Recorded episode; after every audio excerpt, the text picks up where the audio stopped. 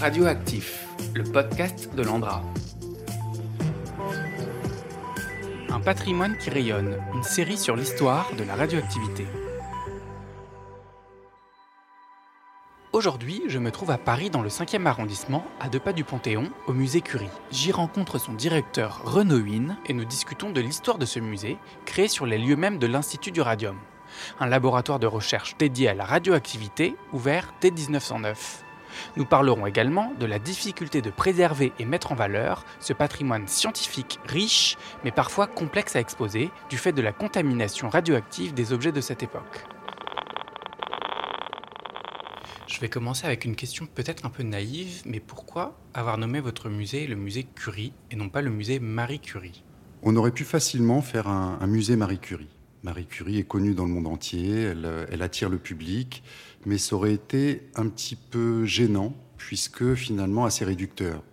Au-delà de Marie Curie, qui était la, première directrice de ce laboratoire de, l'Institut du Radium, il y avait Pierre euh, avant, avec qui elle a travaillé, avec qui elle a découvert euh, des éléments chimiques. Et puis il y avait aussi sa fille, Irène, son gendre, Frédéric Joliot, et puis tout un tas d'autres chercheurs, euh, techniciens, euh, collaborateurs qui ont travaillé dans ce domaine de la science de la radioactivité qui vont faire évoluer les connaissances. Et au-delà euh, de cette famille illustre, c'est aussi un musée qui se trouve dans les lieux mêmes de l'actuel Institut Curie.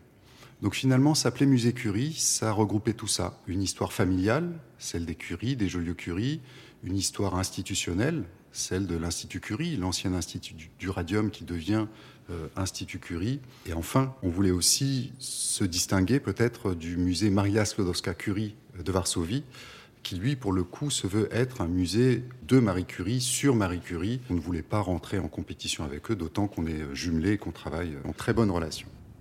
Et au-delà du nom du musée, je crois que le lieu a aussi une histoire intéressante. C'était le rêve de Pierre Curie que d'avoir un vrai laboratoire dédié à la recherche fondamentale pour comprendre ces phénomènes, pour les étudier, pour constituer des équipes de chercheurs. L'Institut du radium est né de ce rêve de Pierre Curie et du fait que le radium a connu des applications rapides, mais c'est aussi un contexte presque géopolitique, c'est-à-dire que la radioactivité est une découverte française, euh, mais en 1909, on voyait déjà euh, à Londres, à Vienne, des instituts du radium qui étaient construits et qui étudiaient euh, ces phénomènes et surtout qui développaient les applications médicales. Donc on en était là au début du XXe siècle. L'Institut Pasteur venait de recevoir un leg très important qui lui permettait de développer des laboratoires et l'Université de Paris avait à sa disposition un terrain pour pouvoir construire un laboratoire. Et c'est comme ça finalement que le rêve de Pierre Curie est devenu réalité puisque l'Institut Pasteur et l'Université de Paris vont construire à frais communs un institut du radium pour à la fois étudier cette radioactivité sous la direction de Marie Curie, dans ses aspects de recherche dont on parlait à l'instant, mais aussi pour développer les applications médicales du radium et des rayonnements en général. Euh, et on avait confié la direction à un médecin, le docteur Regaud, qui co-dirigeait avec Marie Curie cet institut du radium. Cet institut commence à fonctionner au moment où la Première Guerre mondiale éclate, donc c'est surtout pendant l'entre-deux-guerres euh, que les activités scientifiques vont s'y développer, scientifiques et médicales. Et puis, à la fin des années 50, après le décès de Frédéric Joliot, les pièces ont été figées, euh, puis progressivement transformées en musée.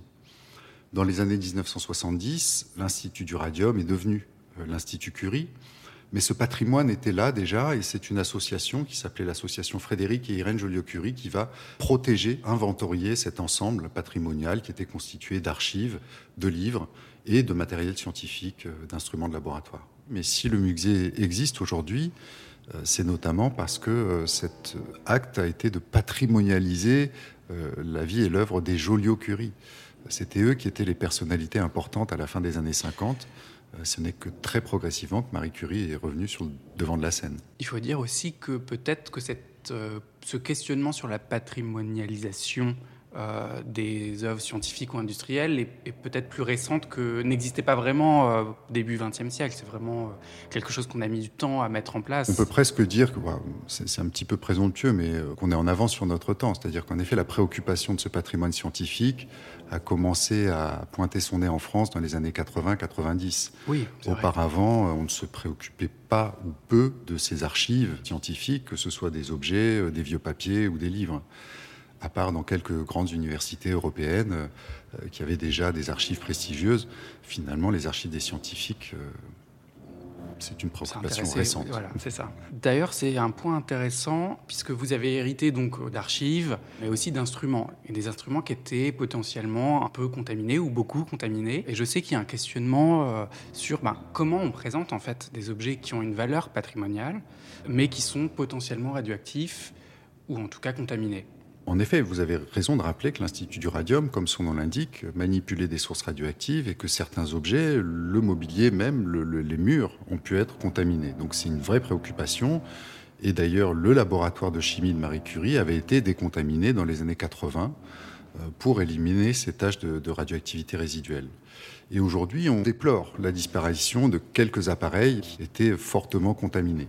Aujourd'hui, on conserve en effet quelques objets qui euh, continuent d'avoir des traces euh, de contamination résiduelle, mais on, est à des niveaux où il n'y a pas réellement de débit de dose.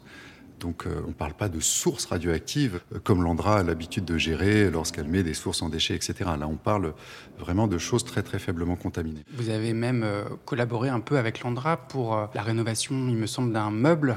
Ça concernait une armoire, une armoire qui appartenait à Marie Curie, euh, qui se trouvait chez sa petite fille et dans laquelle on avait euh, des suspicions de radioactivité, de contamination radioactive. Et en effet, on a constaté en mesurant euh, avec un compteur qui avait là pour le coup des débits de dose assez importants. Et c'est là qu'on a alerté l'Andra pour pouvoir sécuriser cette armoire et imaginer de la décontaminer pour pouvoir la préserver. En se disant, puisqu'elle a appartenu à Marie Curie, ce serait quand même pas mal de pouvoir la conserver. Malheureusement, le bois étant très poreux, la contamination avait pénétré dans les fibres du bois et il n'y avait pas de, pas de possibilité, y compris avec euh, des méthodes modernes de décontamination. Hein. L'Andra a essayé avec euh, des résines d'éliminer les traces résiduelles, mais on n'a pas pu préserver cette, euh, cette armoire, même si elle avait appartenu à Marie Curie. Et c'était triste pour nous de la voir disparaître en petits morceaux et dans des fûts. Et voilà, c'est ça, se pose la question, puisque vous vous retrouvez finalement avec, d'un côté, effectivement, des instruments pour lesquels il y a encore des traces de contamination, mais très peu de débit, comme vous le disiez, d'autres où c'est un peu plus compliqué, et ceux-là sont considérés comme des déchets radioactifs, et finalement, euh, légalement, il n'y a pas tellement d'autre choix que de les détruire, en tout cas aujourd'hui, et de les stocker dans le centre de stockage de l'Andra, de stockage de déchets radioactifs. Ça, c'est une spécificité de la réglementation en France parce qu'entre le patrimoine et la radioactivité, il y a deux notions qui s'opposent, mais qui s'inscrivent toutes les deux dans la durée. C'est-à-dire que le patrimoine, c'est un bien euh, qui est hérité du passé par nos ancêtres et qu'on doit euh, préserver et transmettre. La radioactivité, alors elle est aussi héritée du passé, mais on cherche plutôt à s'en débarrasser. On est finalement écartelé entre, entre deux notions, celle qui nous invite à préserver ce patrimoine dans son intégrité, sans enlever la trace matérielle que Marie Curie aurait pu poser sur cet objet avec un petit peu de radium sur les doigts, donc de préserver l'objet comme il est. Et à l'inverse, on a la réglementation qui nous dit qu'il n'y a pas de distinction entre un objet historique et un quelconque déchet radioactif. Donc aujourd'hui, en effet, on est presque résigné.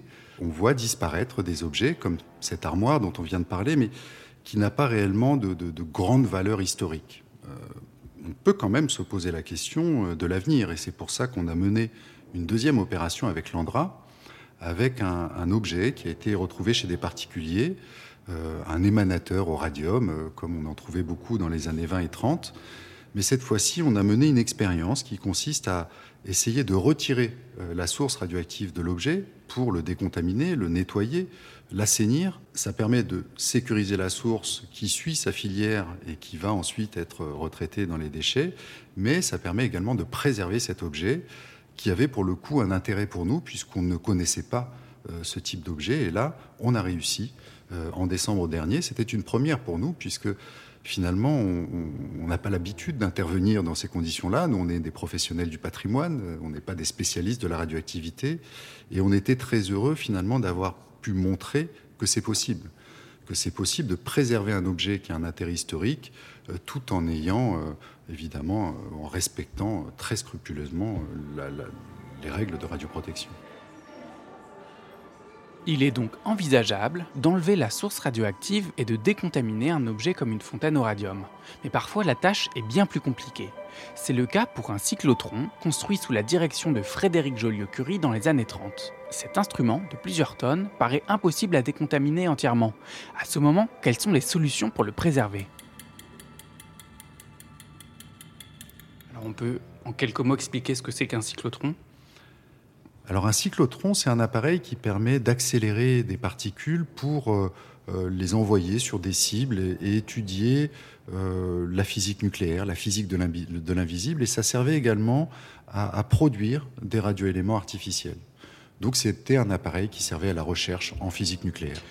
Euh, c'est une sorte d'accélérateur de particules comme le CERN a pu, euh, pu en produire. c'est différent évidemment des, des, modernes comme le LHC, mais c'est un peu le même genre euh, d'outils scientifiques. Oui, oui, le LHC, c'est le petit-fils du, cyclotron. Après, on, on change d'échelle. Évidemment. Le cyclotron, son diamètre fait un mètre. Euh, le LHC, on est sur plusieurs kilomètres. Mais, en tout cas, en effet, ce genre de. le, principe est le même. Un des premiers accélérateurs de particules euh, en, France euh, à être installé dans un laboratoire au Collège de France, c'était ce, cyclotron. Il y avait des accélérateurs électrostatiques qui existaient ailleurs, d'autres types d'appareils. Mais ce cyclotron a une histoire un petit peu particulière, puisqu'il va être transporté à Orsay aussi au moment de la création de ce site d'Orsay dans les années dans les années 50 et 60. Et puis il va servir à la physique nucléaire pendant des années jusqu'à être détourné de son usage principal et être finalement dédié à la lutte contre le cancer avec un accélérateur qui servait à délivrer des faisceaux de protons pour faire de la protonthérapie, qui est une technique de radiothérapie très performante. Et donc cet, appareil, en tout cas des éléments de cet appareil, de ce cyclotron du Collège de France, en tout cas l'électroaimant qui servait à le faire fonctionner, a fonctionné pendant des années, depuis son installation des années 30 jusqu'au début des années 2000, euh, sur ce site d'Orsay. Et aujourd'hui, il ne sert plus à rien, puisqu'on a des appareils beaucoup plus performants, mais il, occupe une place importante. Et on se pose la question. L'ASN a été euh, sollicité, on a mesuré un petit peu la radioactivité de ce gros objet, ça fait plusieurs tonnes il y a encore des traces de radioactivité résiduelle et il faudrait qu'on le mette en déchet. Alors mettre en déchet un objet de cette taille, c'est compliqué. Et puis en plus, le débit de dose qu'il émet ne le justifie pas. Et un contre-exemple est ce qui se passe à l'université de Berkeley aux États-Unis, où le premier cyclotron du monde, euh, fabriqué par Lawrence, est euh, installé sur le campus universitaire en plein air avec une simple protection de verre. Et c'est ce qu'on aimerait faire, c'est-à-dire essayer de préserver ces témoins de l'histoire, non seulement de, l'atome, du nucléaire, mais de l'histoire de France, sur le site, tout en respectant évidemment la sécurité des personnes qui seraient amenées à être en contact avec lui. Mais on peut être amené à se poser tout un tas de questions sur ce patrimoine contaminé, ce qui doit être conservé, ce qui peut l'être, et comment doit-il être conservé. Donc ça, c'est des questions qui sont euh, très actuelles dans nos réflexions, et, et on est vraiment écartelé entre le Code du patrimoine qui nous dit de préserver ces objets dans leur intégrité et le Code de la santé publique qui nous dit une source radioactive est un déchet, il faut l'éliminer. Et il y a aussi peut-être une troisième voie entre le Code du patrimoine et celui de la sûreté. Vous reprenez également des outils, des instruments de mesure que vous allez restaurer pour les exposer et puis pour faire quelques démonstrations. Je sais que c'est assez particulier parce que euh, le code du patrimoine, si on le suit à la lettre, quelque part, demande de ne pas toucher à des objets qui sont historiques. Mais finalement, d'un point de vue de la médiation de la science et d'un point de vue culturel, c'est intéressant en fait de restaurer ces objets-là et de les mettre en fonctionnement et en démonstration. Alors ça, c'est la grande chance que nous avons grâce à nos statuts. Le musée Curie est une unité mixte entre le CNRS et l'Institut Curie. Aujourd'hui, ça s'appelle Unité d'appui et de recherche, mais le contexte est le même. Ce qui veut dire que nous ne sommes pas un musée au titre des musées de France euh, et donc nous ne sommes pas tenus au Code du patrimoine. On le suit et on suit à la règle le Code déontologique des musées. On est tenu par le Conseil international des musées, mais ça nous a permis de pouvoir détourner le Code du patrimoine, c'est-à-dire que des objets qui étaient inventoriés, on a pu les restaurer, les remettre en fonctionnement euh, pour faire des démonstrations pédagogiques, euh, mais on, l'a fait en connaissance de cause, c'est-à-dire que on n'allait pas dénaturer un objet unique. On avait des séries d'électromètres, on avait plusieurs chambres d'ionisation, plusieurs quartz piézoélectriques, et donc on en a, entre guillemets, sacrifié un lot, c'est-à-dire qu'il faut trois appareils pour faire fonctionner cette méthode de mesure, pour pouvoir montrer au public comment on faisait des mesures de radioactivité au temps de Pierre et Marie Curie. Donc au-delà en effet de la préservation des objets pour ce qu'ils sont et du respect de la réglementation et de la sécurité, on avait aussi, euh, et on est un musée, on se doit euh, d'informer et de communiquer au public tout ce qu'on peut. C'est un point qui est particulièrement intéressant selon moi, c'est-à-dire comment mettre en valeur le patrimoine scientifique finalement. Le patrimoine scientifique, ce sont des instruments, ce sont des recherches, des archives, mais finalement, la science, c'est aussi des expériences, et je trouve ça particulièrement euh, pertinent de faire passer le patrimoine par l'expérience également. Et je sais que vous avez des initiatives de, mise en pratique de ces expériences que pouvaient faire Pierre ou Marie Curie ou euh, Irène Joliot-Curie. Et donc, c'est une autre voie pour faire perdurer le patrimoine scientifique. Et je trouve que passer par l'expérimentation, la reproduction d'expérimentation est, une idée assez intéressante. Oui, et puis la, question du, patrimoine, la définition même euh, du, du musée est questionnée aujourd'hui. On parle de patrimoine matériel, immatériel. Vous parliez d'instruments, mais on a aussi les archives, on a aussi la mémoire orale. Comment parler de la science Comment euh, expliquer la science? Ça demande un certain nombre de prérequis. Ce sont des vraies questions et ça mériterait un podcast, euh, peut-être même plusieurs. En tout cas, pour pas éluder la question, nous, on a la chance finalement d'avoir un patrimoine qui reste presque compréhensible. C'est-à-dire qu'on a des objets en trois dimensions. On ne peut pas toucher les objets de musée, mais voilà, ils ont un volume, ils ont une forme. Donc qu'appelle-t-on finalement patrimoine scientifique? Est-ce que ce sont des objets? Est-ce que ce sont des lieux?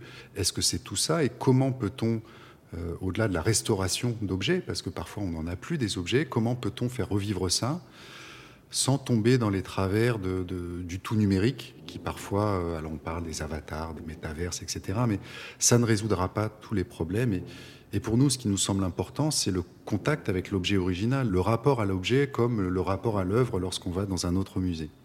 Et c'est ça qui est compliqué lorsqu'on parle de patrimoine scientifique, parce que les objets ne sont pas toujours très beaux. Et puis, même s'ils sont beaux, on ne les comprend pas. Et si on ne les comprend pas, ben, on passe peut-être à côté du sens qu'ils portent. Et tout le travail est là. C'est-à-dire comment, au-delà de la préservation de ces objets, comment on peut les faire parler, comment on peut leur faire restituer une histoire. Et on se rend compte qu'il y a beaucoup de possibilités, mais pour l'instant, on constate aussi qu'il y a euh, une disparition euh, parfois d'objets patrimoniaux.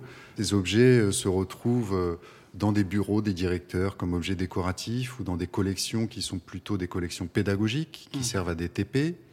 Depuis quelques années, il y a une préoccupation quand même de préserver ce patrimoine euh, scientifique, notamment dans les universités, en France et en Europe.